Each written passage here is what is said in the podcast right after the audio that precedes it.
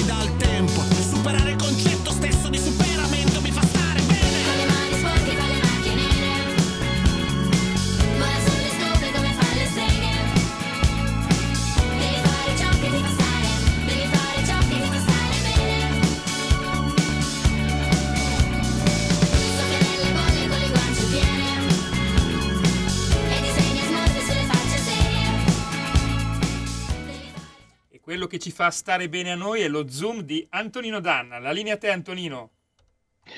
Grazie, i 200 euro sono sotto il lavandino in bagno, condottiero mio condottiero. Amiche e amici miei, ma non dall'avventura, buonasera. Siete sulle magiche, magiche, magiche onde di Radio Libertà. Questo è Zoom, il drive time in mezzo ai fatti. Io sono Antonino Danna e questa è la puntata di oggi, mercoledì 24 di, di gennaio dell'anno del Signore 2024. Oggi auguri a tutti i giornalisti perché San Francesco di Sales, patrono di tutti noi che cerchiamo di esercitare al meglio questo mestiere, ricordatevelo, questo è un mestiere, non è una professione, che è ben diverso.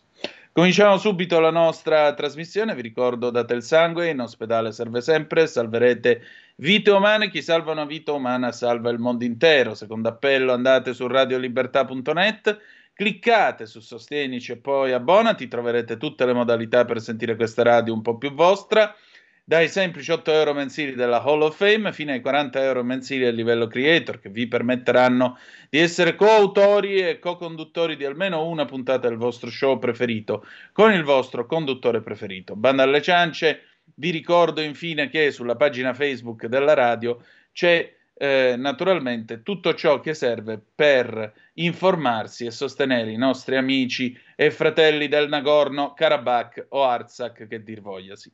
Cominciamo la nostra trasmissione, la cominciamo dopo aver ascoltato Caparezza con Mi fa stare bene del 2017, speriamo stiate bene anche voi nell'ascoltarci, ma adesso è il momento dell'amica degli animali, sua soavità Paola D'Amico.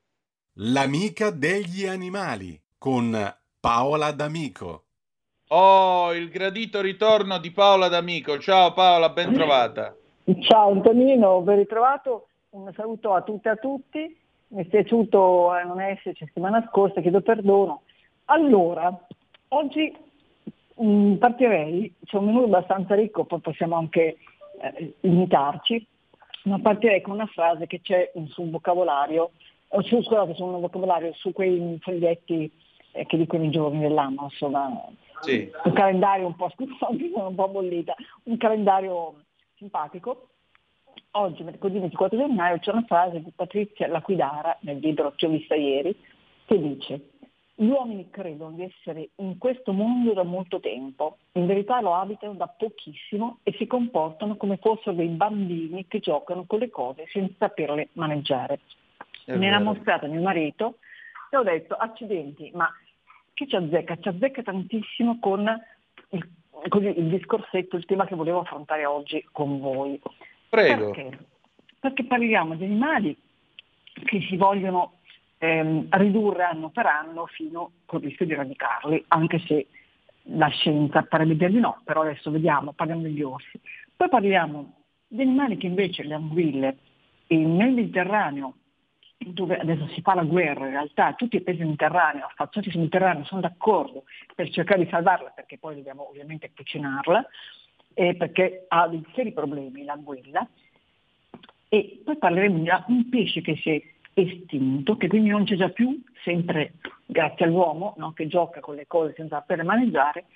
E quindi ho trovato questa frase bellissima, perfetta per questo ragionamento. E partiamo appunto dalla considerazione sui progetti del Trentino, che dopo aver fatto queste campagne ormai massive per due o tre anni su quanto sono pericolosi gli orsi, eh, benissimo ha deciso che eh, vogliono abbatterne otto orsi all'anno. In realtà, eh, anche se ISPRA purtroppo dice che non se ne devono abbattere più di otto, perché abbattendone più di otto si arriva all'eradicazione, cioè nel senso che non si riproducono più, sono dei seri problemi, quindi loro arrivano a 8 solo perché la scienza ha dato un'indicazione massima e speriamo che poi questa cosa non si avveri, però è secondo me più che contenimento, che piano di contenimento diventa un piano di eradicazione. Saranno contenti tutti, allevatori, produttori di miele, però si dimentica una cosa, che la natura non perdona, ha delle regole molto ferre, molto precise e che la natura da qualche parte eh, deve poi dire, riprendersi, quindi occhio al Trentino a pensarci, a riflettere, perché ripeto, gli orsi non c'erano, ce li hanno portati, non sono stati in grado, come invece sull'Abruzzo, di, eh, ce li hanno portati perché erano estinti nella nostra reale, non stati in grado come in Abruzzo di eh, aiutare il territorio ad accogliere gli orsi, ma gli orsi non è che sono lì a fare nulla, hanno un loro, una loro funzione precisa per l'ambiente. E quindi diciamo questa notizia è abbastanza tristarella, io spero che appunto eh, ci, ci riflettano, arrivino a riflettere. Di fatto quello che tutti dicono, quelli che studiano la WWF a quelli che manipolano i dati in modo serio, li, maneggiano con, con scientificità, dicono che la provincia di Trento in questi anni non è stata in grado di gestire il ritorno ai carnivori, che pure ha voluto. E quindi ripensiamo ai bambini che giocano, vogliono il giocattolo e poi quando si sono stufati lo rompono. Perché questo, a questo mi ha fatto pensare. L'orso comunque rimane una specie protetta da legge nazionale, da direttive europee, che non si possono ignorare. E questo è il principio, non possiamo ignorare una legge e quindi mh, mm, è un tema che è sempre caldo purtroppo e non dobbiamo assolutamente perdere l'attenzione. Tra l'altro eh, si è previsto, la legge prevede che possono essere rimossi animali pericolosi, però devono rappresentare veramente mh, mm, con evidenza mh, mm, la pericolosità e in genere sono casi rarissimi e soprattutto non prevedibili. Si devono valutare caso per caso e con delle quote di abbattimento molto rigorose. E veniamo invece alle anguille, ehm, che eh, ci sono molte tradizioni, anche sotto Natale si fanno fritte, non fritte, e eh, si consumano anche, arrivano sui certo. piatti. Il problema è che eh, è una specie che ha sta avendo dei problemi, dei problemi talmente seri che tutti i paesi, quindi Albania, Algeria, Egitto, Francia, Grecia, Italia, Spagna, Tunisia, Turchia, cioè tutti i paesi che ehm, si affacciano sul Mediterraneo, non solo l'Europa, oltre l'Europa, hanno deciso che dovevano mettersi assieme per studiare come salvaguardare l'anguilla. L'anguilla è una specie iconica, molto, appunto, molto apprezzata nella nostra cucina, e, però se non c'è più anguilla sparisce anche nei piatti. Allora, ehm, ogni anno questo piano che hanno fatto tutti assieme prevede che ci sia uno stop alla pesca dell'anguilla, un divieto assoluto di qualunque pesca, della pesca ricreativa e la creazione è stata creata, è già attiva, una rete di monitoraggio molto attenta eh, per capire se occorre fare interventi soppressivi o seppure si possono allargare le maglie. E, ehm, sappiamo perché sono in pericolo le anguille, sono in pericolo perché per i cambiamenti climatici, come tanti altri animali e l'uomo stesso, per la perdita di habitat, per l'inquinamento, ma anche per la pesca eccessiva lungo le rotte migratorie, cioè non, non si pescano anguille, ma si pescano altri animali e la presenza di queste grandi navi, la pesca lungo le loro rotte crea dei problemi. Ma perché? Perché loro sono animali che fanno una vita incredibile, molti di voi lo, sanno, tu lo sai, cioè che vanno a riprodursi nel mare dei Sargassi sì. e quindi poi tornano, ci mettono anche tre anni a ritornare quando sono ormai dei giovanotti, insomma, dei giovanotte, che vuol dire che eh, questo percorso enorme, lunghissimo, eh, li espone a, a dei grossi pericoli. Più strada si fa, più pericoli ci sono. Quindi perché è importante però perché il Mediterraneo fino ad oggi era un luogo dove poi loro una volta arrivati stavano bene. E quindi certo. il delle anguille è un problema serissimo anche per chi sulle anguille diciamo, lavora, sulle anguille, sulle anguille vive. Avevo poi una foto, ma mi sono scordata, mia colpa, adesso magari riesco a girartela, di un pesce che invece, ecco, quindi siamo passati da un orso che vogliamo ridurre e si rischia di radicarlo in Trentino, poi ci sono le anguille che invece siamo accorti che sono in pericolo e vogliamo aiutarle, di che ci sono tante contraddizioni no? in questo essere umano. Adesso forse trovo la foto. E poi c'è un animaletto, di cui ti giro subito al volo l'immagine, che è un pesce invece assolutamente estinto. È il primo pesce al mondo, Antonino, che sta arrivando sì. la foto, eh, che è stato dichiarato estinto. E quindi non dobbiamo certamente essere felici è arrivata, forse è arrivata. Eccolo qua che si sta materializzando. Adesso te lo giro sulla zappa della radio, Giulio Cesare. Così lo possiamo mostrare subito. Sembra, sembra una specie di, di, di, sogliola con la coda. Che cos'è? È una razza. È una razza. Ah, la razza. Sì. Ed è il primo pesce marino dichiarato estinto a causa, indovinate un po', dell'uomo. Quindi addio alla razza, eh, l'ha dichiarato questo l'Unione Internazionale per la Conservazione della Natura, IUCN, questo sempre solite ragioni, pesca eccessiva, distruzione dell'habitat, è un po' quello che sta vedendo per l'anguilla, e quindi è certo che poi in natura il posto lasciato libero da un animale verrà occupato da qualche altro animale, però non è un bel segnale questo. Eh? Un in latino che di risparmio e c'è da dire che il, l'estinzione non è arrivata di colpo, era già un animale particolare, raro, un tempo viveva lungo le coste indonesiane, era talmente raro che eh, era nota perché venne recuperato un esemplare molto interessante ehm, da, una, da, uno ricercatore, uno studioso, in un mercato del pesce di Giacarta, era il 1862 ma era già merce prelibata, merce rara, quindi quando si trovava sul mercato era merce molto particolare. E questa è, come dire, un'altra, un'altra notizia che non, non, fa piacere, però mi piacerebbe sentire il tuo parere.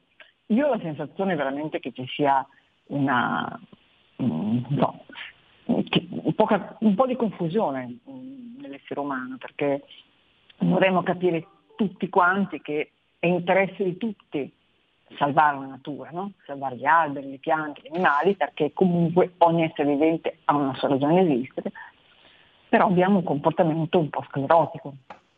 Ma guarda Carla, eh, sì Carla, eh, perdonami, perdonami Paola. Eh, guarda Paola, il eh, discorso è che secondo me noi dovremmo adottare una politica di protezione dell'ambiente simile a quella che ha l'Australia. Ora, io non so se voi lo sapete, ma eh, correggimi se sbaglio, è severamente vietato toccare l'habitat eh, australiano, non si possono introdurre specie esterne, eh, specie cosiddette alloctone, correggimi sempre se sbaglio, e non si possono eh, tantomeno asportare specie locali, non ti puoi portare via un koala dall'Australia, tanto certo. per chiarirci. Eh, eh, invece io vedo diciamo, che... Dimmi, dimmi. Però loro sono avvantaggiati, sono comunque un'isola. Sì, certo. Noi già Italia, come continente, bene o male, tu puoi bloccare, cioè, stare attento all'arrivo, cioè qualcosa arriva con le navi da carico, con i trasporti, noi stessi con la barchetta ci spostiamo da una parte all'altra, ma noi andiamo all'autostrada, le strade. Esatto. Sappiamo che tantissimo arriva. Loro diciamo hanno un vantaggio su questo, però hanno fatto bene sono addirittura ossessivi, ricordo che stavo scendendo con una mela che non mi ero mangiata a un viaggio quando sono stata in Australia e mi hanno bacchettato, quindi non puoi portare giù niente, non puoi portare giù un barattolo di marmellata, mm, sono quasi ossessivi, non puoi scendere da un viaggio con i tuoi scorte di cibo rimasto, devi lasciare tutto, quindi va bene tutto, sì. Però sì. effettivamente è un problema, cioè, è un problema e comunque non c'è l'idea del controllo delle specie. C'è solo questa idea di guardare altrove e poi intervenire quando il problema si pone. E dobbiamo ripopolare gli orsi, benissimo. Dopodiché, dopodiché li lasciamo andare, mica si controlla. Dobbiamo ripopolare con i cinghiali, dopodiché, dopodiché si lascia andare, mica si controlla. E così, da un lato c'è l'eccesso che alcune specie ripopolano troppo, dall'altro c'è l'eccesso che alcune specie vanno a sparire. E tutto questo per mancato, la mancata cura dell'uomo. La cura è anche un po' la presunzione, perché noi siamo convinti di essere in grado di controllare tutto, ma non puoi controllare la natura. In natura, se c'è eh, tanto cibo, magari si fanno più figli. Se c'è poco cibo o c'è troppa popolazione rispetto al cibo, magari se ne fanno meno, così ragionano gli animali, no? Certo. Quindi, e noi non, non, siamo presuntuosi, pensiamo che eh, pensiamo di poter controllare la natura, la natura non la controlli, non controlli le esondazioni, non controlli le ondate di calore, non controlli il ghiaccio polare, non puoi controllare nulla, la natura ha le sue regole, se tu esatto. scambi le regole poi paghi il prezzo. Esatto. Di questo dovremmo essere consapevoli, un pochino più di umiltà, insomma, facciamo parte di questo mondo, evitiamo di muoverci eh, rompendo, eh, rompendo, il gioco. Ecco. Questa è la, la, frase di questa Patrizia Laquidara mi, mi è piaciuta tantissimo, perché è vero, è proprio quello che leggendo queste notizie, non voglio essere sempre pessimista, ma leggendole, cercando delle cose ispiziose, anche curiose, caspita, ogni tanto arrivano sotto gli occhi veramente eh, comportamenti che eh, non hanno un senso. Decisamente, sono d'accordo con te. Eh, Paola, senti, e in Italia qual è la specie o quali sono le specie più, per, più a rischio al momento? Più a rischio mm. estinzione, ovviamente. Adesso ho trovato una notizia sull'arrivo di un'ostrica gigante, ostrica gigante, però non, mi stavo un po' documentando.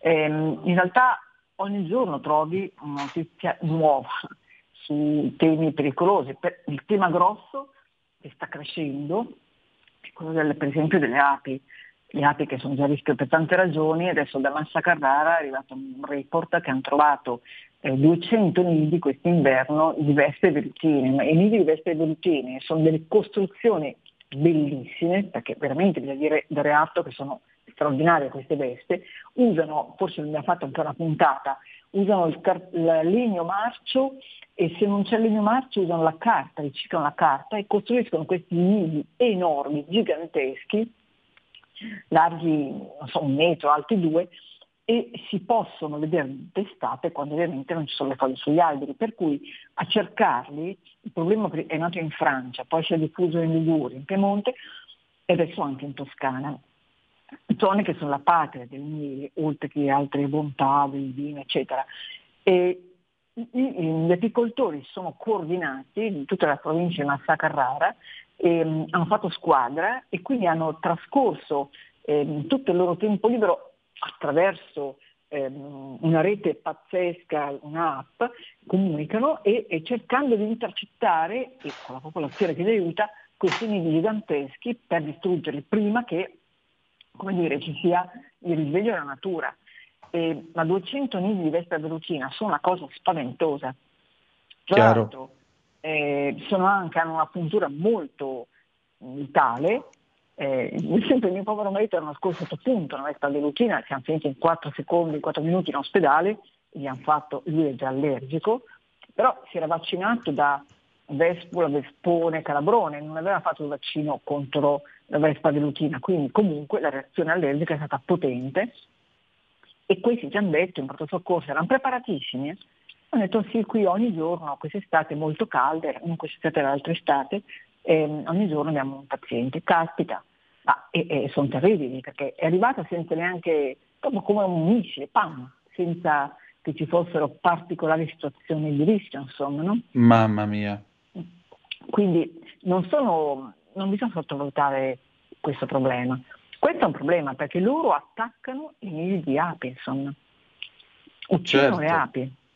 E le api, prima che le api arrivino a, a allinearsi, difendersi, come probabilmente avviene in Cina dove arriva la vellutina, probabilmente le api hanno sviluppato una loro capacità di sopravvivenza e di difesa là, che qui non hanno ancora sviluppato, cioè gli animali sono i castubidi, prima o poi per sopravvivere adottano delle strategie di difesa intelligenti, però eh, le nostre api non sono ancora pronte a combattere questo nemico, non hanno ancora capito eh, cosa fa la vespa vellutina quindi è, è, una minaccia serissima perché senza miele siamo, siamo morti, diciamo, consumatori, ma senza api muore la natura, muore il mondo. Certamente, certamente. E proprio questo è il fatto. Invito tutti a studiare un po' su internet, a vedere come sono questi nidi, a, mm, a, a, guardare bene come sono queste vespe, a partecipare a questa, perché tutti noi andiamo in campagna, ci muoviamo, ci spostiamo, no? quindi a partecipare a questa osservazione della natura e se c'è eh, l'ipotesi che sia un nudo ci sono i sistemi di allerta per cui poi arrivano gli esperti a portarli via. Mai farlo da soli, neanche a casa propria. Ecco, questa è la cosa più importante. Non cercate il fai da te, non cercate di Mai. fare i fenomeni perché... Mai. Esatto. Paola, senti, me la dai almeno una buona notizia, visto che ieri siete usciti su, come si dice, sul Corriere della Sera con il tuo bellissimo dorso, buone notizie. Eh sì, eh, la buona notizia è che c'è ancora tempo per iscriversi a fare il servizio civile, che mm. possono farlo i ragazzi fino a 28 anni, che quest'anno c'è un'indennità che è più alta, sono 507 euro al mese, e perché no? Se uno magari ha l'incertezza, andava interrotto gli studi perché aveva un po' idee confuse, magari può trovare qualcosa di interessante. Ci sono anche posti all'estero, basta andare sul sito del Dipartimento Gio- di, di Giovani, insomma, e, e, e scorrere i progetti, leggere molto attentamente. Sono tantissimi progetti interessantissimi c'è qualche ragazzo che mi ha detto che ha cambiato vita dopo aver fatto il servizio civile perché ha capito che lo studio che stava facendo non era, non era proprio quello che voleva fare e ha cambiato diciamo, la sua diciamo, di vita. E, e, può essere è molto utile anche per tutto il mondo il terzo settore perché avere giovani ehm, forze nuove, avere nuovi punti di vista, perché ogni giovane porta un nuovo punto di vista, no?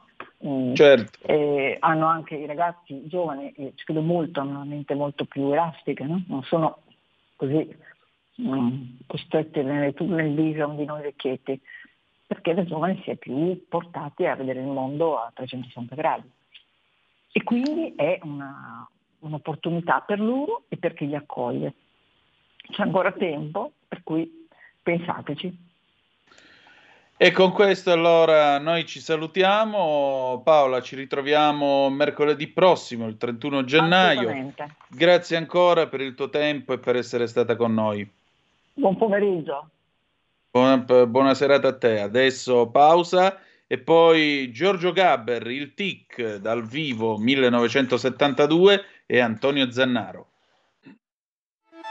Stai ascoltando Radio Libertà la tua voce libera, senza filtri né censure, la tua radio.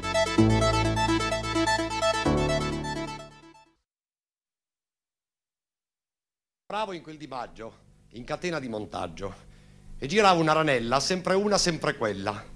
Ed un giorno fu così che mi venne fuori un tic. Lavoravo in quel di maggio ad un nastro di montaggio la mia testa si girava e il motore accompagnava. Per seguirlo fu così che mi venne un altro tic.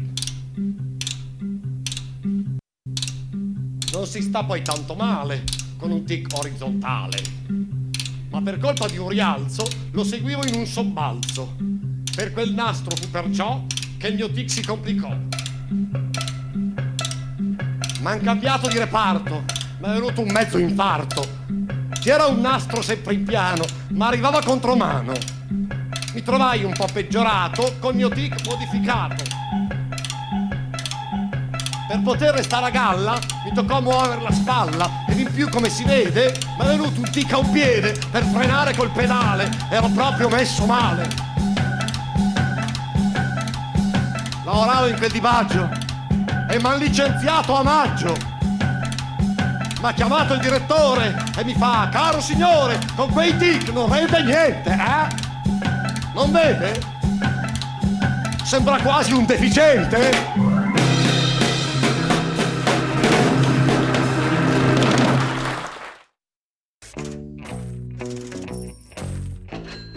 Va ora in onda Conto Corrente, Economia e Finanza per Tutti. Conduce Antonio Zennaro. Money! Con vero piacere che riaccogliamo la rubrica Conto Corrente di Antonio Zennaro. Ben trovato Antonio. Ciao Antonio. Buonasera, buonasera Antonino, ben risentito, saluto ai super mitici grandi ascoltatori di Radio Libertà. Mi scuso se stasera sono in contatto telefonico ma sono in viaggio, ahimè c'è eh, bisogna lavorare Antonino, quindi siamo sempre in giro. Quindi eh sì, pare che si debba lavorare per campare, noi non, non apparteniamo agli happy few del sussidio a fine mese. Senti, senti Antonio, eh, io volevo dirti questo. Eh, abbiamo cominciato con Giorgio Gabber che raccontava il lavoro in fabbrica da privato Stasera parliamo infatti di privatizzazioni, quel gran pasticciaccio brutto delle privatizzazioni. Ce lo vuoi raccontare? Ma allora diciamo che eh, io su questo ho un approccio, cerco di essere più, se vogliamo, ascetico, no? perché se noi parliamo di privatizzazione abbiamo tutto quel mondo che viene un po' da Prodi, ma tut- tutta quell'area no? di, di studio che sono a favore di, delle privatizzazioni, che hanno appoggiato con D'Alema tutta una serie di operazioni, no? se vi ricordate, eh, Telecom eh, o anche altre cose, insomma altre IRI, insomma è un lungo percorso no? post, tra virgolette, Britannia, no? quindi c'è esatto. tutto quel mondo anche che parla di attacco speculativo all'Italia, svendita dei gioielli di Stato, insomma ci sono tutta una serie di situazioni. Allora diciamo che eh, il processo di liberalizzazione, uno, che poi non si è molto liberalizzato perché alla fine tanti settori sono stati, si sono trasformati da monopoli, quindi dove c'era un unico operatore, a dei eh, duopoli o 3-4 operatori, quindi insomma non un mercato concorrenziale quello che era l'obiettivo, la teoria delle liberalizzazioni, poi ci sono state le privatizzazioni per alcuni, paesi, alcuni momenti storici dell'Italia per fare cassa e altri era proprio un, un principio culturale, no? eh, che andava di moda in quegli anni perché le privatizzazioni poi non le hanno fatte solo l'Italia ma le ha fatte in misura molto ma molto inferiore la Francia Chiaro. però la Spagna le ha fatte, l'Inghilterra molto di più dell'Italia già durante la Thatcher e poi anche la Germania, anche i paesi baltici, anche i paesi nordics hanno fatto grandi privatizzazioni, ma anche i paesi dell'est. Il tema è che oggi si riparla perché comunque nel DEF, nel documento insomma, di programmazione economica, ci sono delle previsioni di eh, incrementi di privatizzazione, cioè si parla anche di eh, grosse aziende di Stato o anche della messa sul mercato di eh, aziende che oggi nel settore delle ferrovie, ma non solo, no? quindi oggi società che non sono su una partecipazione statale o attraverso società pubbliche ma che non sono quotate, altre che sono già quotate con un'ulteriore cessione da parte dello Stato. C'è anche il tema, ad esempio, di banca MPS. Allora, diciamo che, eh, diciamo che dipende come le fai le privatizzazioni. Cioè, se io vado a privatizzare eh, in questo caso non parleremo proprio delle vere e proprie privatizzazioni, cioè 100%, cioè di una cosa che è pubblica o comunque a controllo pubblico e poi diventa totalmente privata. Eh, da quello che si legge nei giornali, ma di quello che potrebbero essere gli orientamenti, da quello che si capisce, sembrerebbe che vengono cioè un, delle cessioni di quote da parte de, de, dello Stato sul mercato, però dipende come le fai, no? Perché sì. queste quote queste vanno sul mercato e dipende chi le compra. Cioè, se poi queste quote di mercato vengono prese sicuramente da investitori internazionali, ma magari anche da investitori italiani, da investitori italiani che possono essere privati, ma possono essere imprenditori italiani, ma possono essere risparmiatori italiani, ma possono essere anche cassi di previdenza, possono essere fondazioni bancarie, quindi soggetti che hanno una visione di medio-lungo termine, come è accaduto ad esempio con l'operazione eh, su F2I, TIM, no? quindi sono entrati tutta una serie di soggetti istituzionali che non è che fanno il trading, comprano e vendono o sono fondi speculativi come i fondi Locusta, no? quei fondi che abbiamo visto anche magari nel, fond- nel film Wall Street, no? che ci sono queste eh, che, che spolpano le aziende per poi no, vendere certo. i pezzi e lasciare tutti a casa. Parliamo di soggetti che hanno, sono, sono soggetti che hanno un'attività di medio-lungo termine,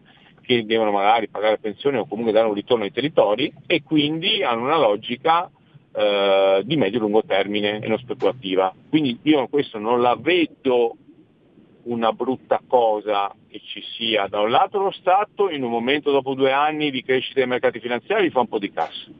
Alla fine su alcune cioè di avere una, un tot di percentuale e averne un altro non ti cambia molto, che ci siano poi degli investitori italiani che entrano con partecipazioni strategiche è positivo perché non vanno là per speculare, il sistema paese si rafforza, le imprese diventano sempre di più delle cosiddette delle public company, come dovrebbe essere la logica quindi io su questo sarei, poi visto caso per caso Antonino, eh, perché poi anche qua certo. può sbagliare. MPS siamo obbligati dalla normativa eh, europea, no? da tutti questi provvedimenti, non siamo più negli anni Ottanta dove potevi avere tutto pubblico, no? Eh, qui c'è tutto un tema di discussione, no? avevi anche la moneta sovrana, quindi potevi fare anche tutta una serie di scelte. Diciamo che secondo me è molto più eh, pericoloso non essere presenti come paese, come sistema paese, come Stato in settori magari super tecnologici oggi, no? quello secondo me è la priorità, che rischiamo di essere tagliati fuori sui, microprocessori, su una serie di settori, no? Eh, dove, una, dove, siamo ormai sempre più dipendenti dalla Cina. Quindi forse qua l'intervento statale, qua il processo di azienda di Stato può essere interessante, settori di utility, di insomma, banche, insomma, forse ha meno, ha meno senso di avere, ci deve essere un controllo pubblico, ci deve essere un'attenzione presenza dello Stato, ma non deve essere, cioè non ti cambia niente se devi dominare la maggioranza o hai una quota insomma, importante. Lo Stato se vuole fare, esercitare le proprie prerogative, ha sempre e comunque la cosiddetta golden power, sì. ci sono soggetti no, che vogliono portare via aziende strategiche, ci sono le prescrizioni che può dare la Presidenza del Consiglio, le prescrizioni che dà il Ministero dell'Economia, abbiamo un governo comunque che è molto attento alle dinamiche del sistema paese, quindi insomma non mi sembra un, governo che è in mano a forze straniere, insomma quindi rischi di eh, operazioni come è stato successo in passato, no? a metà degli anni 90 non ne vedo, quindi io tutto quel dibattito che c'è anche su alcuni social, oddio, oddio no, lo vedo, lo vedo, un po' come preconcetto, come preconcetti sulla finanza, quindi cercherei di andare a vedere poi caso per caso.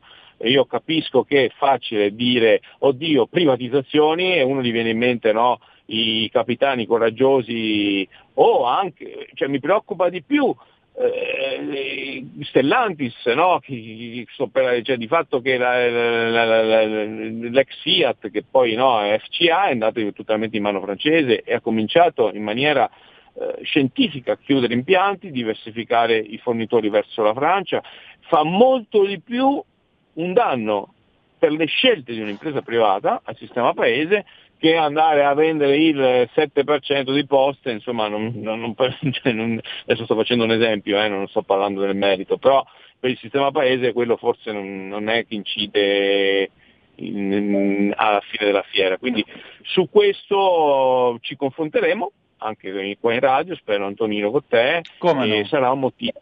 Però intanto io, ecco questo messaggio di aspettiamo quali saranno scelte del governo prima di criticare e poi vediamo. Però per il momento non mi sembra di vedere cose pericolose o anzi magari con la cassa si può andare a investire o a essere apripista per i settori dove oggi lo Stato non è presente. Potrebbe essere un'opportunità. Potrebbe esserlo, l'importante sai è che eh, siano privatizzazioni fatte con un minimo di criterio, perché io ricordo eh, che all'università ci facevano una testa così e probabilmente l'hanno fatta anche a te, a diritto amministrativo, quando si diceva eh, sono aziende pubbliche privatizzate nel senso che funzionano come se fossero private ma restano pubbliche, oppure sono delle aziende che una volta erano pubbliche e ora sono totalmente gestite come se fossero private? E questo è il punto. Cioè, questa natura ibrida, bifida delle privatizzazioni come sono state fatte negli anni 90, io temo questo e spero che non accada di nuovo, perché francamente è stata solo una grande confusione. Però diciamo questo, allora, le imprese che sono già quotate, Mm. Eh, alla fine è solo un tema di partecipazione, cioè di, di, di, di, numeri di consiglieri che nomini perché comunque l'impresa non è che cioè, deve fare comunque profitto, sono quotati in borsa e quindi non è che faccio un esempio, MPS non è che può dire no, noi per lo Stato diamo, anche se poi la normativa non lo permette, diamo i soldi anche a chi non ha il rating, perché lo Stato deve, non si può fare questa operazione, cioè, certo. quindi il tema del, de, che hai il 30, il 40, il 50 è un tema relativo, no? Eh, non è che poi lo Stato obbliga MPS a dare più soldi alle imprese, non c'è questo tema perché deve seguire una normativa interna di rating ma anche europea come Basilea 3. Dopo possiamo fare tutte le, le critiche al sistema europeo, cioè stiamo qua tre ore, io do, su, lo sai, ne abbiamo già parlato, no?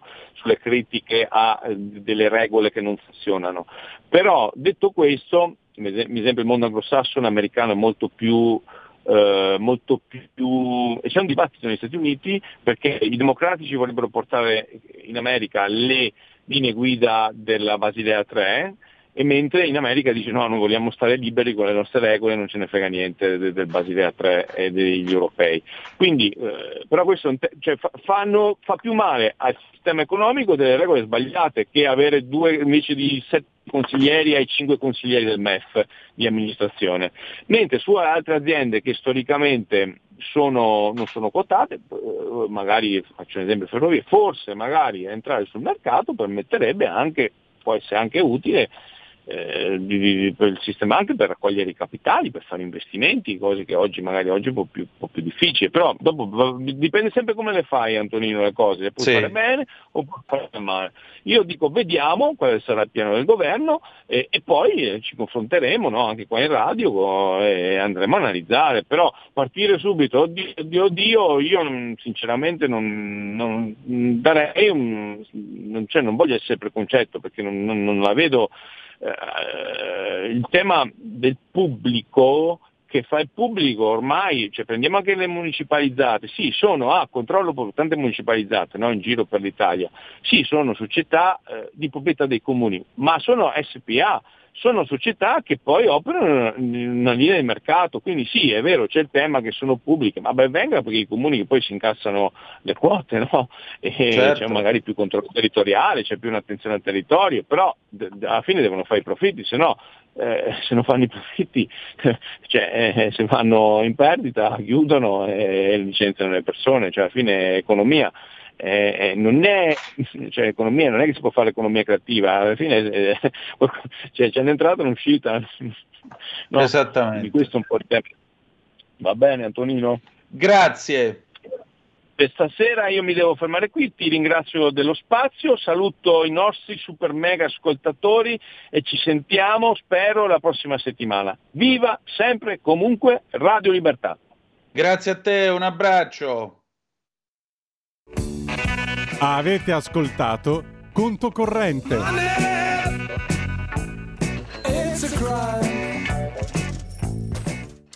E la linea torna ad Antonino.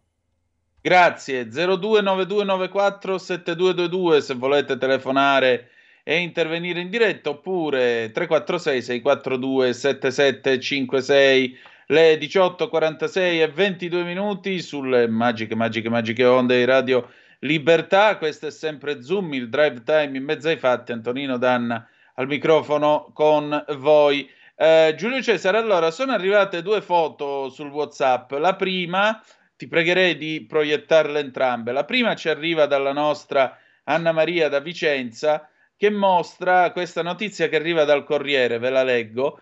Vandali bruciano 40 arnie e uccidono un milione di api nel Vicentino. Danni per 15.000 euro. L'apicoltore atto vile, ma ho ricevuto tanta inaspettata solidarietà a proposito di ecodisastri, quelli seri, che sono anche eh, disastri economici e non solo ecologici. Invece da Brescia ci viene mandata questa foto della luna un po' velata, quindi segno che probabilmente domani da quelle parti tirerà vento forte o comunque sarà una giornata ventosa, per cui mi raccomando, premunitevi eventualmente di sciarpe, così state belli caldi caldi e tenete la gola al caldo perché quando poi vengono queste giornate di sole, non dico traditore, però sapete, queste giornate che un po' ti invitano a metterti comodo, a stare col sole in fronte, poi basta la botta di vento e sei finito. Oh, andiamo a vedere un momentino che cosa c'è su, sull'ANSA, question time alla Camera. Scontro con Schlein sulla sanità, Meloni scarica le responsabilità. La Premier, vogliamo tornare a produrre un milione di auto l'anno. La nascita di Stellantis celava un'acquisizione francese. Duello con Conte sul patto di stabilità. Il leader 5 Stelle, la Presidente del Consiglio, è un remida al contrario.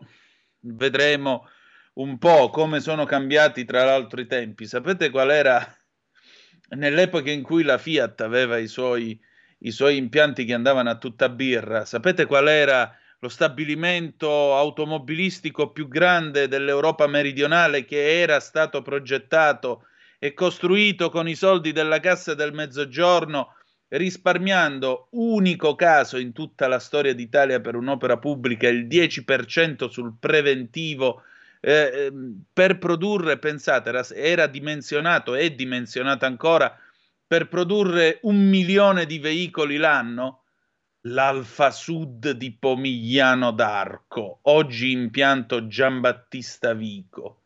Ebbene sì. Cioè, vi rendete conto? Eh, eh negli anni 70 noi producevamo ben più di un milione di vetture all'anno e già il mercato era andato in contrazione con lo shock petrolifero e così via. Eppure, vabbè, comunque, tornando a noi, eh, abbiamo poi una notizia di guerra, scambio d'accuse, Kiev abbatte un aereo russo, Mosca a bordo 65 prigionieri, l'Ucraina trasportava missili, la guerra in Medio Oriente, Tajani pronti, pronti a partecipare a un'eventuale forza ONU a Gaza, e poi la Casa Bianca, gli Houthi hanno lanciato tre missili contro due navi nel Mar Rosso. Abbiamo una notizia di nera in carcere a Milano. Alessia Pifferi, ve la ricorderete, questa signora che ha avuto la bella idea di lasciare sua figlia di 18 mesi per sei giorni a morire di stenti da sola in casa e lei se n'era andata col fidanzato o compagno, quello, come lo volete chiamare, in carcere a Milano, Alessia Pifferi, le psicologhe indagate per favoreggiamento. Ma andiamo a vedere che cosa è successo in Parlamento, nel question time alla Camera. Ecco qua, vedete queste due fotografie la Meloni che guarda in alto, mentre invece c'è la Schlein con questo dito a monitore alzato, mamma mia, mh, mm, con un completo gessato sul blu. Però niente male il completo, elegante, mi piace. Devo farmelo pure io un bel completo gessato sul blu. Allora, sentite un po' qua che cosa, mh, mm, che cosa è successo. Scrive Lanza, quelle approvate sono le regole che avremmo scritto? No. È l'intesa migliore possibile alle condizioni date? Sì. Quando ti presenti al tavolo delle trattative con un deficit al 5,3%, causato soprattutto dalla ristrutturazione gratuita di seconde e terze case, e chiedi maggiore flessibilità, è possibile che qualcuno ti guardi con diffidenza. E se noi, nonostante l'eredità pessima, abbiamo portato a casa un buon compromesso, e perché in un anno abbiamo mostrato che la stagione dei soldi gettati al vento per pagare le campagne elettorali è finita. Così la Premier Giorgia Meloni alla Camera rispondendo al Movimento 5 Stelle sul patto di stabilità. E poi il duello con la Schlein sulla sanità. Sentite un po'. Signora Presidente, mi spieghi una cosa. Lei è andata al governo per risolvere i problemi degli italiani o per scaricare le responsabilità su altri? Lo ha detto la segretaria del PD Ellie Schlein nella replica dopo la risposta della Premier Meloni all'interrogazione dei Dem sulla sanità al Premier Time, in cui è stato chiesto un piano straordinario di assunzioni nella sanità. Il tetto alle assunzioni, ha poi aggiunto, è stato introdotto nel 2009, al governo c'era lei e nello specifico il problema lo ha creato lei. Come ricorda la collega Schlein, il tetto alla spesa del personale sanitario fu introdotto nel 2009 ha portato al crescente ricorso ai contratti a termine e al devastante fenomeno dei medici gettonisti. Facciamo i conti con una situazione stratificata in 14 anni. Non chiederò perché non lo avete risolto voi questo problema. Le dirò che è un'implicita attestazione di stima che chiedete a noi di risolvere i problemi che non avete risolto in dieci anni al governo. Grazie per fidarvi di noi e del, go- e del nostro governo. Così la Premier Giorgia Meloni alla Camera rispondendo a una domanda della leader PD sulle liste d'attesa nella sanità. Insomma, è stato un Premier Time eh, abbastanza vivace, come sentite. E ancora, quelli della sanità sono problemi di cui ci stiamo occupando e ci occuperemo, compreso il superamento del tetto di spesa sulle assunzioni del personale sanitario perché è un obiettivo che abbiamo compatibilmente con le esigenze di bilancio, ha detto Meloni. Per noi, ha aggiunto, il diritto alla salute dei cittadini è una priorità assoluta. Meloni ha ricordato in questo senso i 2,4 miliardi di euro per il rinnovo del contratto dei sanitari, con l'obiettivo di abbattere le liste d'attesa e salvaguardare il lavoro. Poi c'è un capitolo sugli indennizi per le stragi naziste. Consideriamo doverosi gli indennizi, ha detto sempre la Meloni rispondendo a Riccardo Maggi di Più Europa, e eh, dice lo abbiamo dimostrato aumentando nel 2023 il fondo. Non può esserci dal governo un intento dilatorio o ostruzionistico. Ciò non toglie che l'avvocatura dello Stato debba fare il suo lavoro di verifica sui presupposti per il risarcimento. La completezza del contraddittorio non è disattenzione per le vittime, ma rispetto della legge. Non c'è nessun intento dilatorio, ma un lavoro necessario. Usiamo risorse dei cittadini nel modo più corretto possibile. Infine abbiamo due battute sempre della Meloni in tema Fiat e privatizzazioni.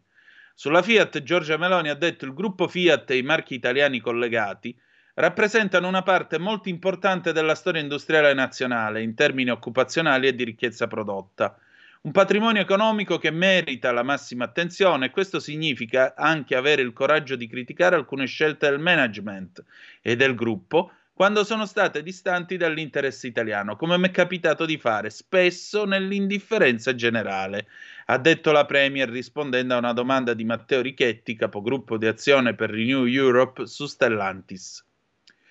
Penso allo spostamento della sede legale e fiscale fuori dall'Italia o alla fusione che celava un'acquisizione francese dello storico gruppo italiano, tanto che oggi nel CDA di FCA siede un membro del governo francese e non è un caso se le scelte industriali del gruppo tengano maggiormente in considerazione le istanze francesi rispetto a quelle italiane, ha detto Meloni.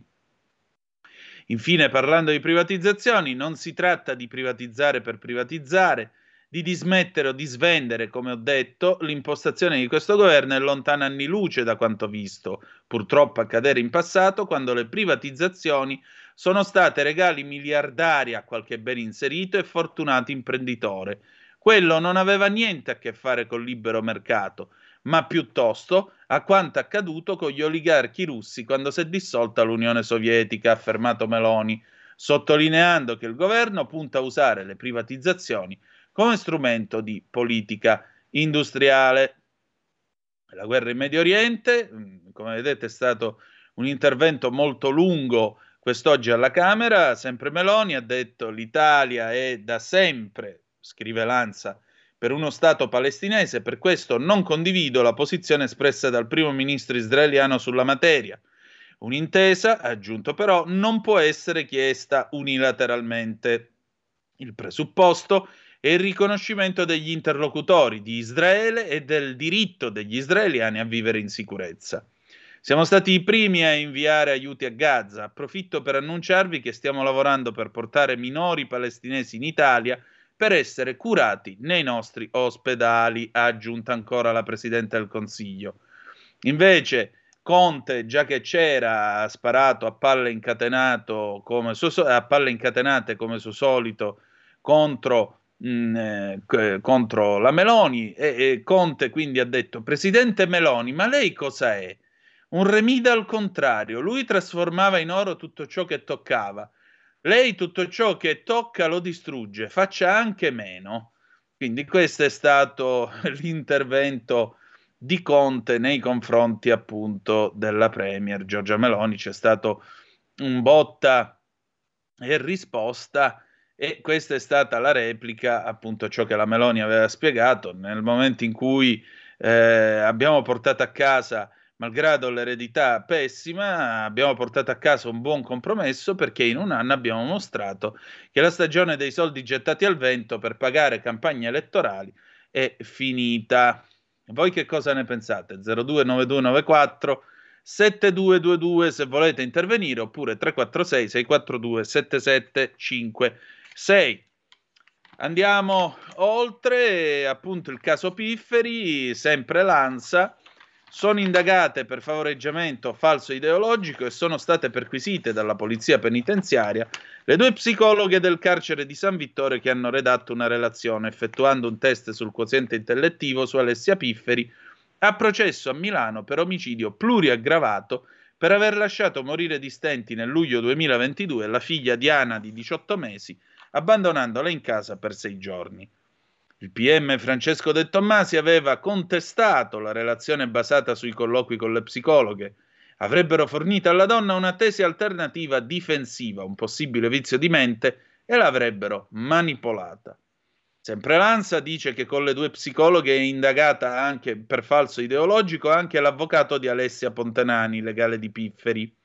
Secondo De Tommasi sarebbe stato attestato falsamente che la donna aveva un quoziente intellettivo pari a 40 e quindi un deficit grave con un test non utilizzabile a fini diagnostici e valutativi.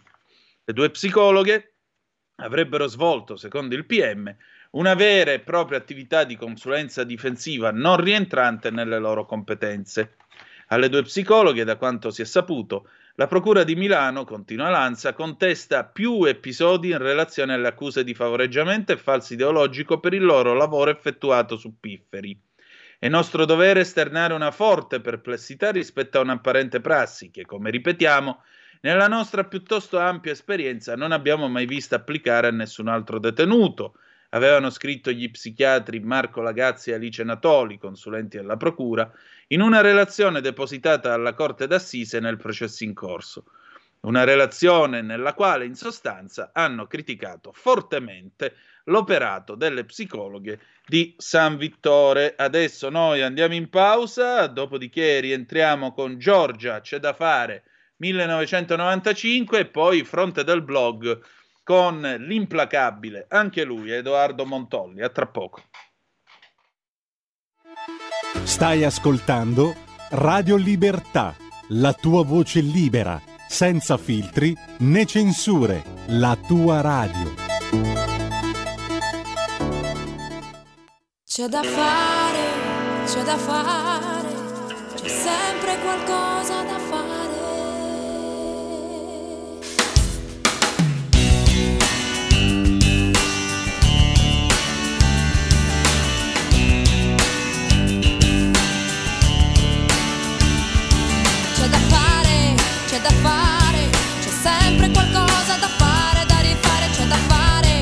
C'è da fare, c'è da far da mangiare per un mondo affamato, c'è da fare, c'è da fare, c'è sempre qualcosa da fare dentro di noi.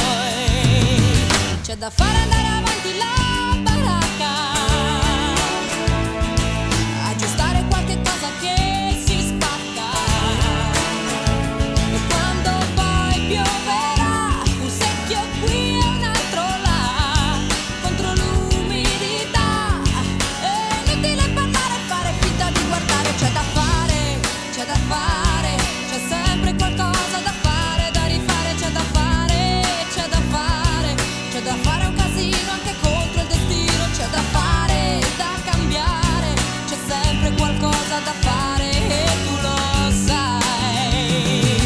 La matina.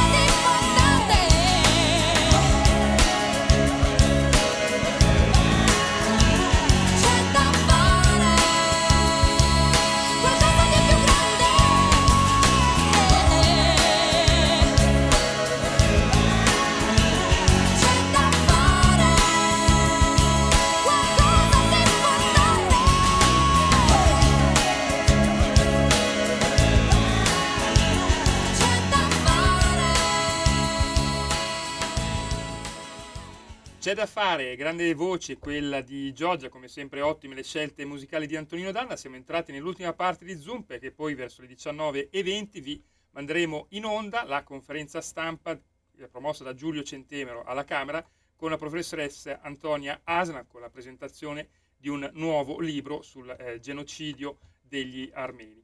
Eh, ridiamo subito la linea a Antonino Dana, intanto stanno arrivando eh, nuove immagini, c'è questa cassetta della posta che eh, nel messaggio allegato purtroppo stanno vie, vie più scomparendo. 346 642 7756, avete ancora tempo, qualche minuto per mandare i vostri messaggi o intervenire in diretta allo 02 9294 7222. La linea torna a te Antonino. Grazie Giulio Cesare, hai fatto bene a proiettare questa immagine, proietta pure l'altra. Allora, Nicola mi manda questo messaggio, non so da dove, però fammelo sapere Nicola e ti ringrazio per le foto. Ciao Antonino, come avevi preannunciato, le cassette delle poste stanno chiudendo e noi anziani dovremmo andare a fare la fila alla posta per spedire una lettera. Buona serata. Guarda, io sono stato nel weekend eh, giù nelle Cinque Terre, non per turismo, sono andato a eh, fare, insomma, per un lavoro giù nelle Cinque Terre.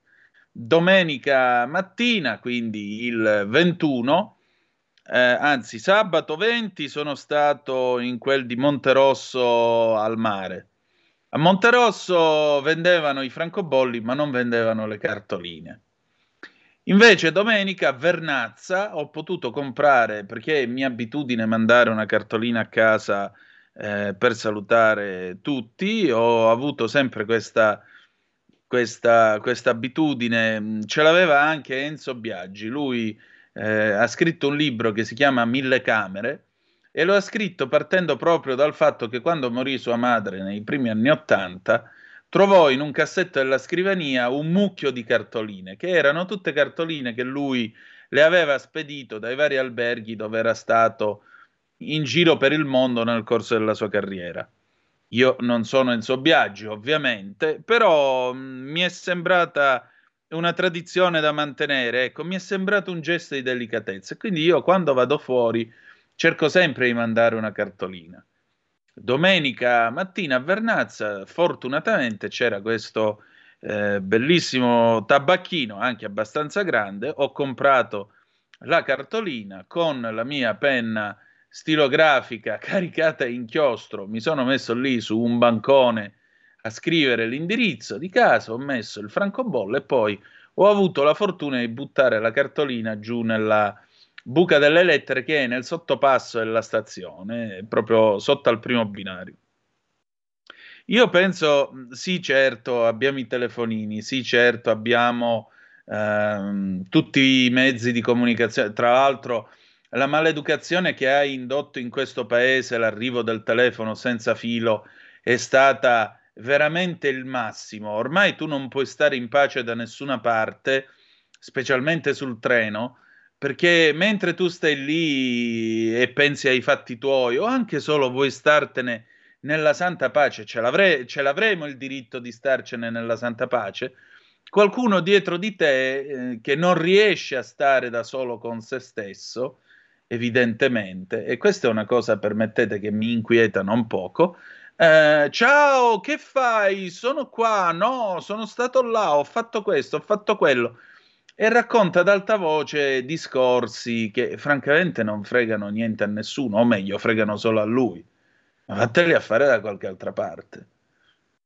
Negli anni viaggiando con le ferrovie io ho sentito di tutto, visite ginecologiche, valutazioni sulla moralità della preside della scuola che aveva assunto o non aveva assunto la maestra di turno, orario d'arrivo, se c'era il bambino, chi era andato di corpo, chi era morto, chi aveva avuto quella... Cose di cui francamente io e tutti gli altri malcapitati, perché peraltro ahimè le vetture a scompartimento ormai sono finite, non ci sono più, eh, io e altri 30, 40, 50 malcapitati abbiamo purtroppo dovuto subire. E pazienza, è andata così, eh, non c'è niente da fare. Comunque, no, io mi dispiace perché la poesia che c'è in una lettera non, non si trova in nessun messaggio eh, WhatsApp, telefonata o altro. E poi, come abbiamo sentito in questi giorni, leggere e soprattutto scrivere con la penna aiuta ad attivare il cervello, aiuta a memorizzare meglio le cose. Prendere appunti scrivendo aiuta a memorizzare le cose. Se poi non è un'odiosa penna a sfera, io odio le penne a sfera, vi giuro, mi, mi fanno venire una rabbia sorda, ve lo giuro, eh, ma, ma, ma, io mi incazzo come una belva se mi, se, mi, se mi offrono una penna a sfera, la reputo un insulto. Io generalmente penso che se tu hai una buona stilografica ben caricata, morbida il giusto quando scorre bene sulla carta, è uno dei grandi piaceri della vita, ve lo posso garantire.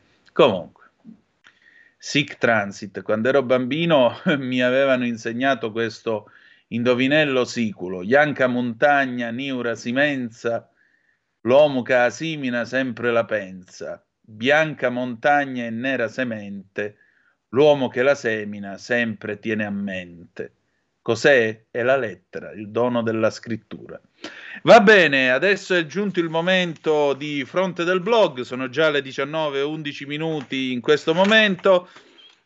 È il momento del momento, che è appunto la rubrica del nostro Edoardo Montolli su Cronaca Vera che è uscita ieri in edicola. E qui si celebra un eroe che è anche egli nel mio cuore perché lo sapete, io sono contro Big Velox, sono un no limit e quindi io veramente ci sto godendo un sacco a leggervi questo pezzo. Aprite bene le orecchie, soprattutto voi che siete in macchina in questo momento, perché cari fratelli, io vi reputo fratelli a me nella sventura di avere un'automobile, perché in questo paese avere l'automobile è reato.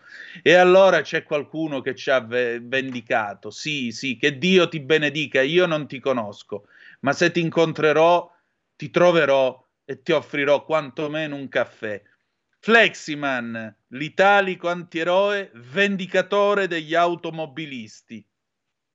E il giustiziere degli autovelox. Sì, e sui social gli hanno pure dedicato un costume da supereroe, icona da fumetto dipinto talvolta con l'abito di Batman, altre con quello di Superman.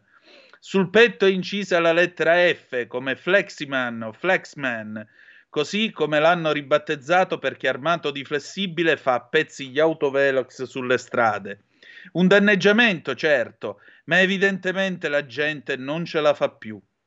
Nessuno sa chi sia o quanti siano, ma il perché appare piuttosto evidente.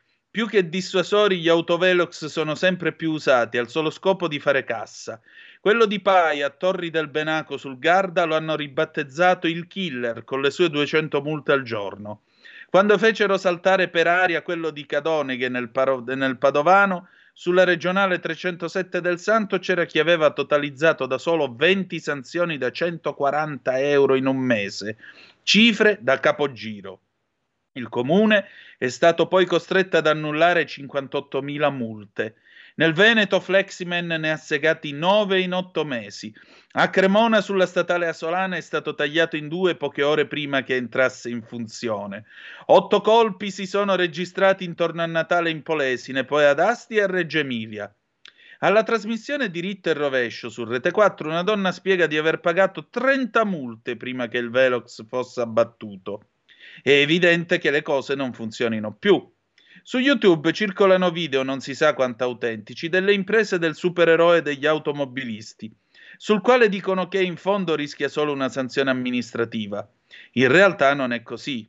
C'è chi, come Francesco Centonse, docente di diritto penale all'Università Cattolica, mette in guardia tutti parlando al Corriere della Sera.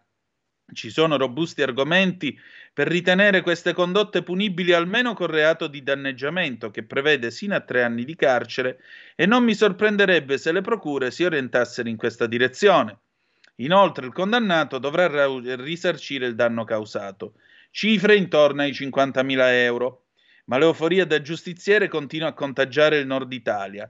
L'esasperazione porta anche a questo.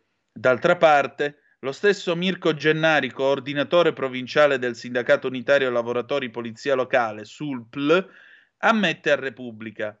Troppo spesso, anche se non sempre, fortunatamente, con la scusa della sicurezza stradale, le amministrazioni comunali e provinciali hanno fatto spuntare autovelox come funghi, piazzandoli nei posti più disparati, tranne dove effettivamente servirebbero, più per rimpinguare le casse dei loro enti che per una reale volontà di ridurre gli incidenti stradali.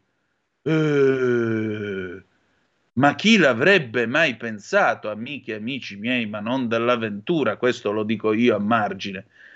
Ma chi sono questi comuni che mettono gli autovelox per fare cassa, signore e signori?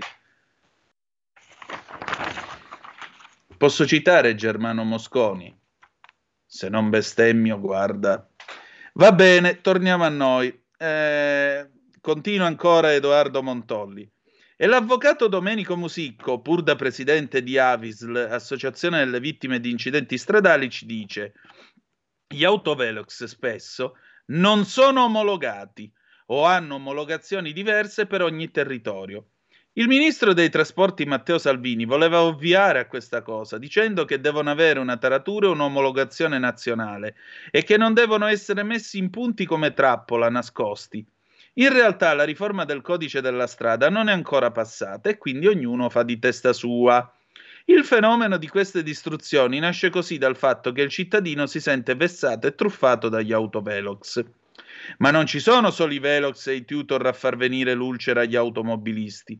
Tanti, tantissimi hanno ad esempio applaudito all'inasprimento delle sanzioni previste dal nuovo codice della strada, che ancora non è entrato in vigore ma tra esse ve n'è una che prevede la sospensione della patente se si passa col rosso, il che va benissimo, a patto di rimettere il temporizzatore davanti alle telecamere dei semafori, perché non solo troppo spesso questi passano da verde a giallo a rosso con una rapidità totalmente imprevista.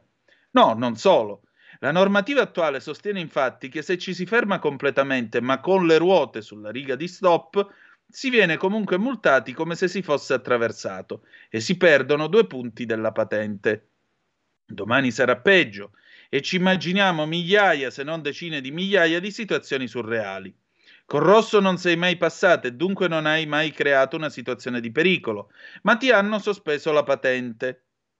Vai a spiegarla al lavoro dove non potrai più andare senza una macchina che non sei un criminale della strada. Non ti crederà nessuno, almeno fino a quando non toccherà a loro. Edoardo Montolli, allora, ehm, tre considerazioni. La prima, Fleximan, siamo tutti con te. Aggiungerei, io credo che se Flexman venisse beccato e lo multassero, nascerebbero com- comitati cittadini pronti a pagargli l'eventuale multa. Detto ciò, secondo, nel codice della strada, che ancora non è entrato in vigore, c'è comunque eh, l'innalzamento del limite di velocità su alcune tratte autostradali, ahimè a cura dei gestori, fino a 150 all'ora. Io sarei tendenzialmente favorevole, anche perché purtroppo l'italiano medio, e questo accade soprattutto nei periodi di grande traffico, quando gente che tiene la macchina nel trapuntino tutto l'anno improvvisamente si ricorda di averla, si crea una coda centro e eh, corsia sinistra di macchine che camminano tutte a 125 all'ora, tutte a 10 cm l'una dal sedere dell'altra, per cui basta un colpetto di freno di uno verso un altro e vengono fuori le carambole. Quindi forse fluidificare il traffico sarebbe meglio. Certo, bisognerebbe formare la gente per riuscire a portare un'automobile a quella velocità, perché non tutti lo sanno fare. Ancora, Terza cosa, eh, questa cosa del rosso e la sospensione immediata della patente, francamente non mi sembra il caso. Non mi sembra il caso anche perché questo non farà che incentivare gli incidenti. Perché a questo punto io sto arrivando, c'è già il giallo, anziché tirare e attraversare, siccome non so quando peraltro da verde è passata a giallo, io finirò per inchiodare. Perché poi dirò, oh cavolo, è uscito il rosso, devo bloccare. Quanti incidenti si creeranno ai semafori perché spunterà il rosso all'improvviso?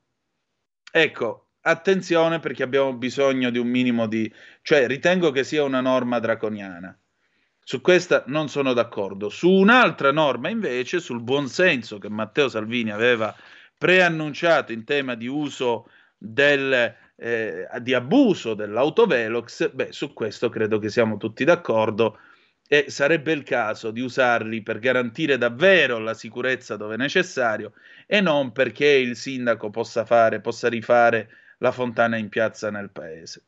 Con questo noi abbiamo finito, adesso è il momento di qui Parlamento. Cosa abbiamo per qui Parlamento, Giulio Cesare? Una inter- interessantissima conferenza stampa trasmessa ieri alla Camera, promossa da Giulio Centemero, sempre molto parlamentare della Lega, sempre molto sensibile alle tematiche eh, che riguardano l'Armenia e ovviamente al genocidio essa legata, poi eh, ovviamente con l'Arsac eh, è tornata anche di tragica attualità e aveva come protagonista la dottoressa Aslan. E allora ci fa molto piacere cedere la parola e salutare sia la professoressa Arslan che eh, Giulio Centemero. Buon ascolto, noi ci ritroviamo domani alle 18.05 trattabili sulle magiche, magiche, magiche onde di Radio Libertà. Grazie per essere stati con noi e ricordate che the best is yet to come, il meglio deve ancora venire. Vi ha parlato Antonino Danna. Buonasera. Qui Parlamento. Per me è, una, è un onore eh, e per tutti i componenti del, del, dell'intergruppo parlamentare di amicizia eh, Italia, Italia-Armenia, anzi è appena entrato un ex componente, ciao, eh, nonché ex sindaco di Forte dei Marmi, no? Eh, che è venuto, eh, insomma, chi non, è, chi non, è, più parlamentare ha il piacere di tornare all'attività dell'intergruppo sostanzialmente, no? perché sono, sono, talmente costanti e interessanti che, che, che, che, tutti ritornano. Comunque è un piacere ospitare la presentazione di, di, questo, di questo, libro e soprattutto è un piacere ospitare delle, dei relatori di, di questo livello eh, e soprattutto eh, per me è un onore avere Antonio Arslan che a, a mio modesto avviso faccio commercialista nella vita, quindi eh, non è, eh, dire, non è eh, l'avviso di, di, un esperto di letteratura, però è anche una delle scrittrici italiane contemporanee eh, migliori, una delle mie preferite, e quindi diciamo che corono un piccolo sogno nel cassetto. Questo è libro impegnativo, è al contempo interessante, eh, si parla del Nakhichevan, poi entreranno più nel dettaglio eh, i relatori, eh, si parla di eh, distruzione del patrimonio culturale armeno in questo caso, ma è il discorso che si può trasporre. Eh, innanzitutto, prima di lasciare la parola al primo relatore, vorrei salutare Sovinar Ambazurmian, ambasciatrice della Repubblica di Armenia in Italia, e la ringrazio per per essere venuta a questa conferenza e per la sua costante attività anche culturale, come in questo caso, che, eh, che, che rende onore a, a, tutto, a, tutta la Repubblica di Armenia e a tutti gli armeni. Eh, e passerei la, par- la parola, eh, dopo aver elencato tutti i relatori, ad Antonio Arslan, ma poi vorrei presentare anche Aldo Ferrari, che oltre ad essere professore di Ca' Foscari, curatore del libro e presidente della ASIAC, e anche direttore eh, delle ricerche su Russia, Caucaso e Asia centrale dell'ISPI di Milano e Marco Pizzo che è direttore del Museo Centrale del Risorgimento di Roma. Quindi lascio la parola ad Antonio Arslan, prego.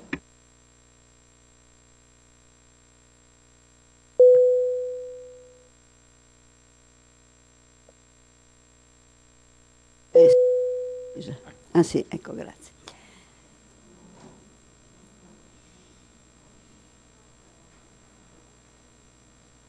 È un onore anche per me essere qui ed è una gioia perché parlare di questo libro è, un, è secondo me un dovere ed è anche un'importante tappa sulla strada che stiamo percorrendo con fatica. Noi armeni di origine, amici dell'Armenia, i tanti italiani che sono amici dell'Armenia e che ci danno testimonianze, messaggi commuovono, che veramente colpiscono il cuore. Ma tutto questo non basta. Per opporsi a una specie di, di eh, manipolazione della verità storica, a una specie di creazione di una nuova narrazione storica, che è quella che si tenta di fare, questo libro è una tappa fondamentale.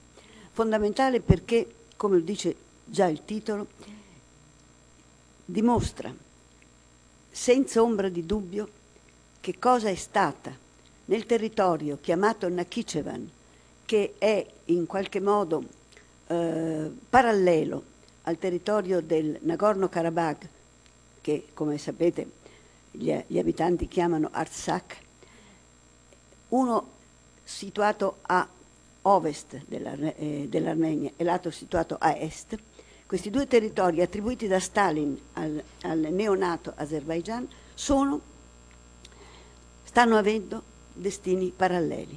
Ma il Nakhichevan ha purtroppo segnato la strada perché la sua totale dearmenizzazione, ottenuta con tutti i mezzi possibili, cruenti e incruenti, cruenti e diciamo incruenti nel senso di, di eh, distruzione di cultura, di, testimo- di testimonianze eh, eh, artistiche, di eh, tessuto proprio tessuto di vita di un'intera nazione sono lì a farcelo vedere, sono lì a dimostrarcelo. Ci sono, ci sono eh, in questo libro in una serie di capitoli affidati a studiosi eh, di, di, di, diversa, di diversa origine e di diverse competenze, sono affrontate quelle che sono le diverse diciamo, facce di questa tragedia.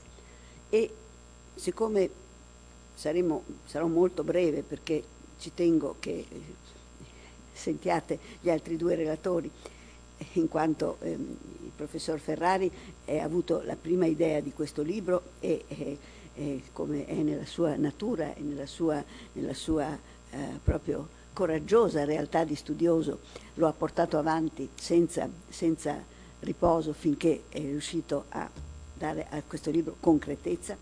E da parte mia naturalmente c'era il sogno di riuscire a farlo, a farlo, venire fuori presto, capite? Perché si trattava un po' di una corsa contro il tempo, in quanto nel contempo di, della, della diciamo, stesura di questo libro, mentre i diversi, i diversi relatori, eh, i diversi, con, diversi con, eh, studiosi che hanno contribuito stavano scrivendolo, si avverava il peggiore degli incubi riguardo all'altro territorio, territorio parallelo, quello a est, e cioè molto più grande, molto più, eh, molto più combattuto, se vogliamo, che è il territorio del Nagorno-Karabakh.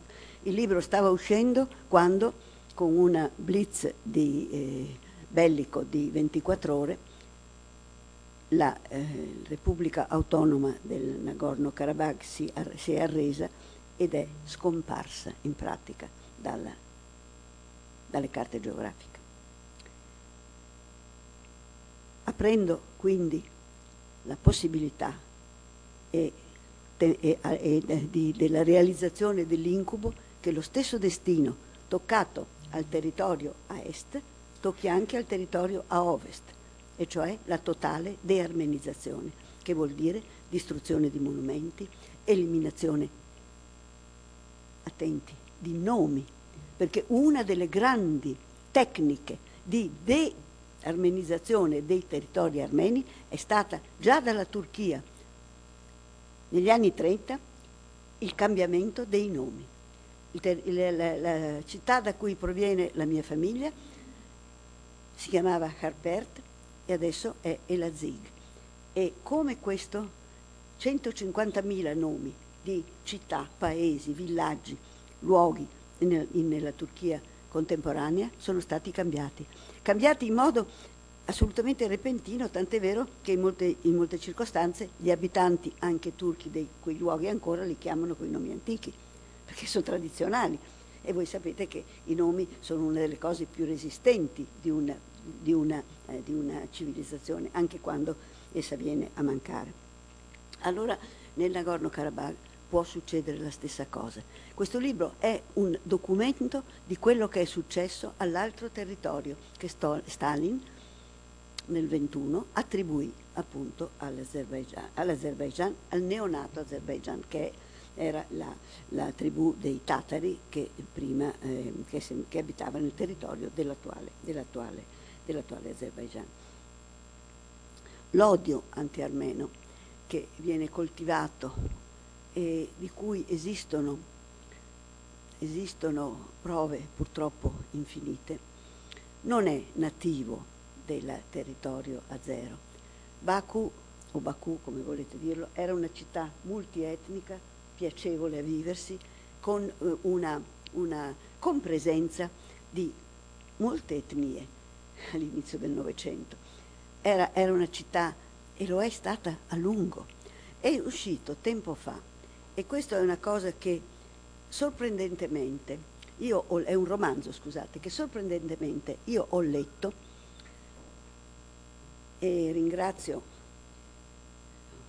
ringrazio la persona che me lo ha dato, Valerio Di Donato, un romanzo di una scrittrice azera che è stato pubblicato in italiano proprio, proprio uh, l'anno scorso.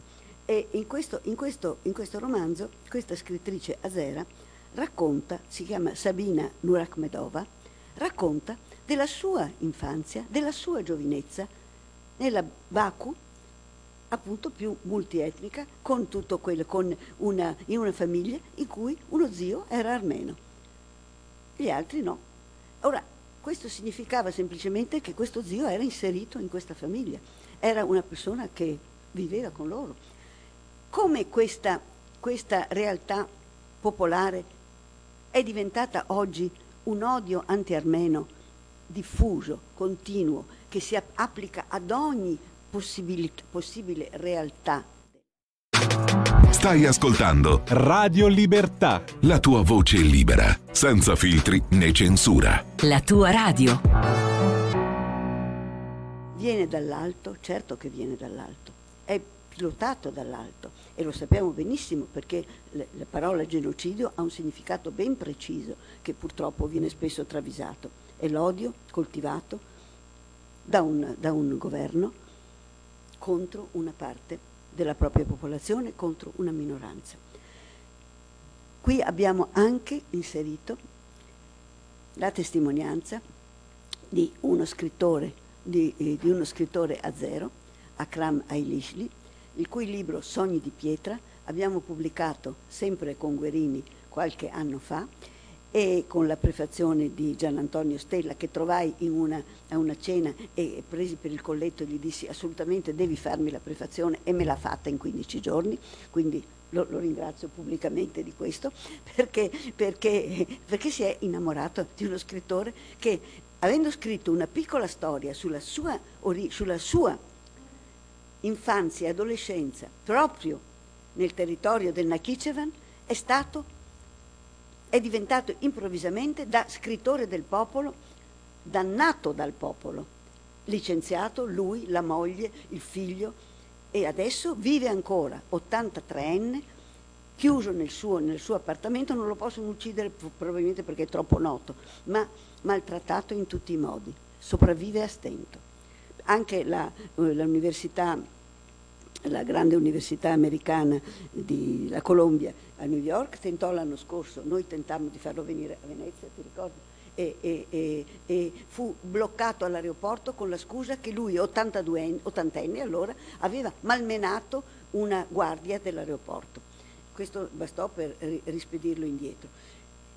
Ed è appunto diventato un, un paria, una non persona, ci ricordiamo, ricordi, viene in mente naturalmente, vengono in mente ricordi molto orribili in questo senso, una non persona che sopravvive solo perché ucciderlo sarebbe, sarebbe un pochino troppo, troppo, troppo, si diffonderebbe troppo in fretta.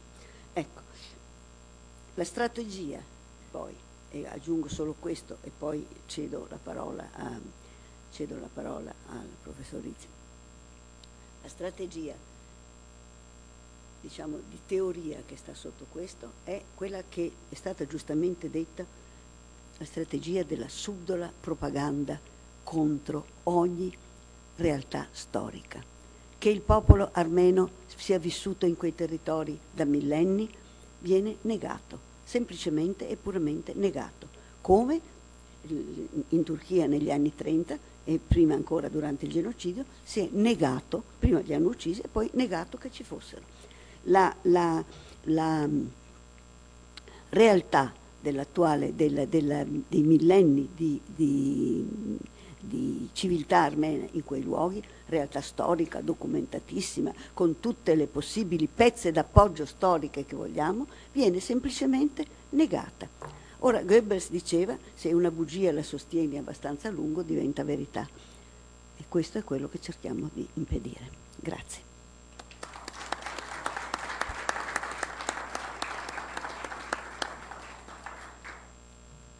Sì, uh, anche quest'ultima osservazione, se una bugia la sostiene abbastanza a lungo diventa verità, rispecchia talvolta anche il modus operandi nelle campagne elettorali, no? quindi giusto per sdrammatizzare un po', volevo fare questa eh sì, battuta da, da, da, da, politico che ha perso i capelli un po' di tempo fa e eh, passare la parola al prossimo relatore che è il direttore del, del Museo del Risorgimento di Roma, Marco Pizzo, prego. È stato detto era Baku e che poi eh, in corrispondenza con l'esasperazione dei nazionalismi ottocenteschi che ha portato anche tra le altre cose alle due grandi guerre mondiali del Novecento, la Turchia ha pensato bene di spazzar via tutto e di far diventare tutto turco. Sbaglio? Ma eh, il problema è che questo di cui parla lei è storia, che conosciamo chi la vuole conoscere evidentemente. Quello di cui vi sto parlando io non è storia, è politica dei nostri giorni. Cioè noi non potremo riportare gli armeni in Anatolia, che poi anche Anatolia è un termine sbagliato, si, chiama, si chiamava altopiano armeno. Non potremo riportare gli armeni né nel Nakhichevan né nel Nagorno-Karabakh. Però la comunità internazionale può, se vuole, impedire all'Azerbaigian di proseguire l'opera di genocidio culturale nel Nagorno-Karabakh e, cosa ancora più importante, mettere paletti precisi, in parte lo ha già fatto per fortuna, c'è stato un momento pericoloso, ma sembrerebbe che questo rischio sia almeno per il momento superato, impedire azioni violente nei confronti della stessa Repubblica d'Armenia. Non necessariamente tendenti alla sua soppressione completa, ma anche ad impadronirsi del famoso corridoio di Megri o Zanghesur, come dicono loro, che dovrebbe collegare eh, l'Azerbaigian al Nakhichevan, sono tutte cose che più si parla di questa situazione, più si rendono difficili. È per questo che c'è bisogno di attenzione politica internazionale. La storia è importante, ma evitiamo che la storia futura degli armeni e del loro paese diventi un'altra tragedia della storia armena. Questo si può ancora fare, certo con un personale politico che si comporti eh, in maniera diversa nei vari paesi, incluso il nostro, da come si è comportato in questi anni riguardo all'Armenia.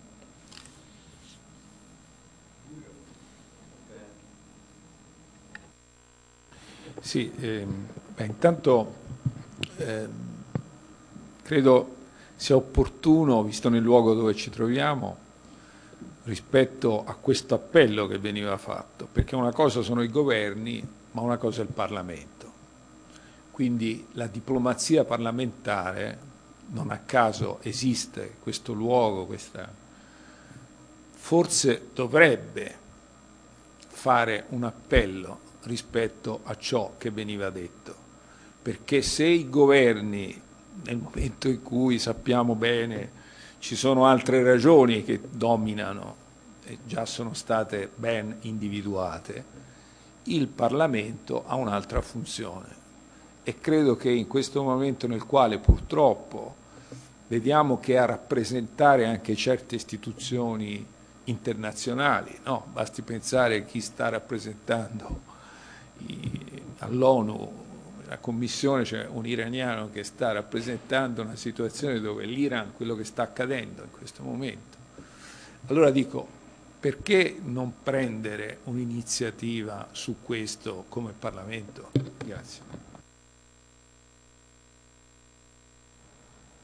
Sì, lo, lo, spunto è interessante, penso che l'onorevole Orsini che è qua davanti in Commissione Estere ne, ne sappia anche più di me, come diplomazia parlamentare, perché faccio parte di due organi, eh, quindi del, del, del WIP come sezione Italia-Armenia e prendiamo tante iniziative di questo tipo anche con i nostri colleghi armeni.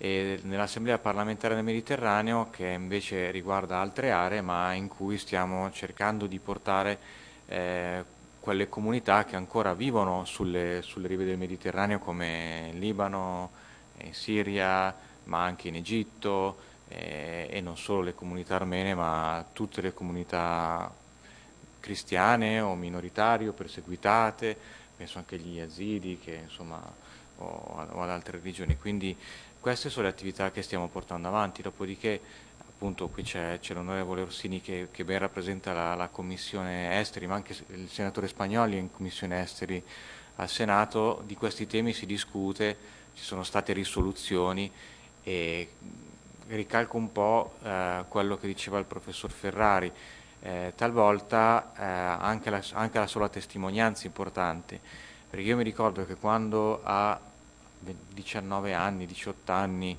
andai eh, in una gita con un gruppo di, di, ragazzi che stavano loro sponte portando in giro una mostra fotografica eh, intitolata Il popolo del, dell'Ararat, eh, con delle foto che riprendevano appunto il tema del, del, genocidio armeno, quando mi parlarono di armeni io pensavo, ma, state parlando di rumeni?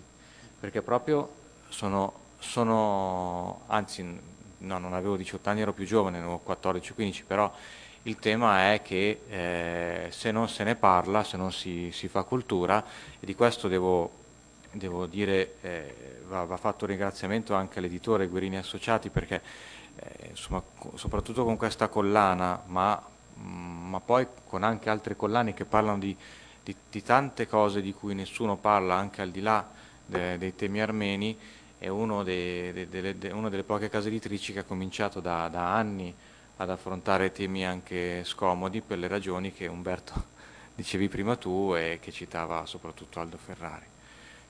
Andrea. Ma intanto ringrazio Giulio per aver voluto questo evento che mi pare molto importante, mi pare molto importante proprio nell'ottica che si diceva che di questi temi bisogna parlare, bisogna far conoscere. Eh, io stesso ho imparato anche questa sera molte cose, cose devo dire piuttosto angoscianti perché eh, obiettivamente come è ben noto quando Hitler decise la soluzione finale usò la famosa frase chi si ricorda più degli armeni e in qualche modo eh, è una profezia che alcuni vedo che stanno cercando di, eh, di realizzare, questo senza voler fare paragoni naturalmente forzati. Non nascondo che questo è un tema divisivo, divisivo anche in Italia e abbastanza trasversalmente alle forze politiche. I colleghi parlamentari che hanno ritenuto di andare in Azerbaigian chiarisco che l'hanno fatto non in rappresentanza dell'Italia, ma l'hanno fatto in tu e tu persone, esattamente come altri parlamentari qui presenti o eh, non presenti, ma eh, ampiamente eh, schierati hanno una posizione completamente diversa. E ripeto questo abbastanza trasversalmente alle forze politiche, per una volta non è un problema di maggioranza, opposizione, eccetera. Io credo che eh, cosa si può fare?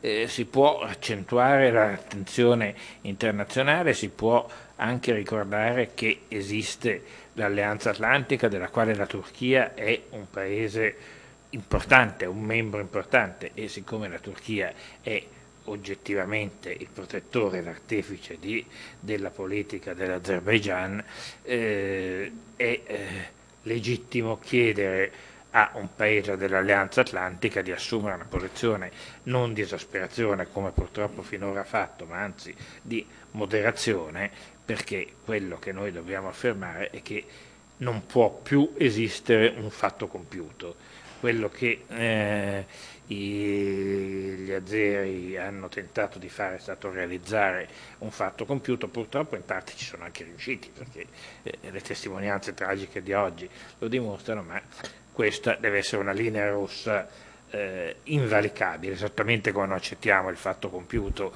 di Putin nei confronti dell'Ucraina e eh, dell'occupazione del territorio ucraino, esattamente come non accetteremmo il fatto compiuto della Cina nei confronti di Taiwan se eh, si dovesse giungere a una situazione così pericolosa. E questo credo, su questo io credo che l'Italia eh, non si sottrarrà a fare la sua parte. Grazie.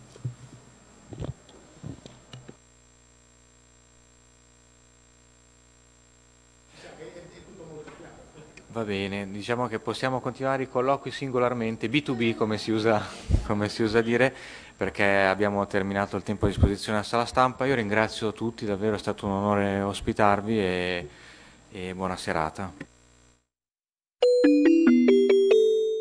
Qui Parlamento. Avete ascoltato Zoom, il drive time in mezzo ai fatti.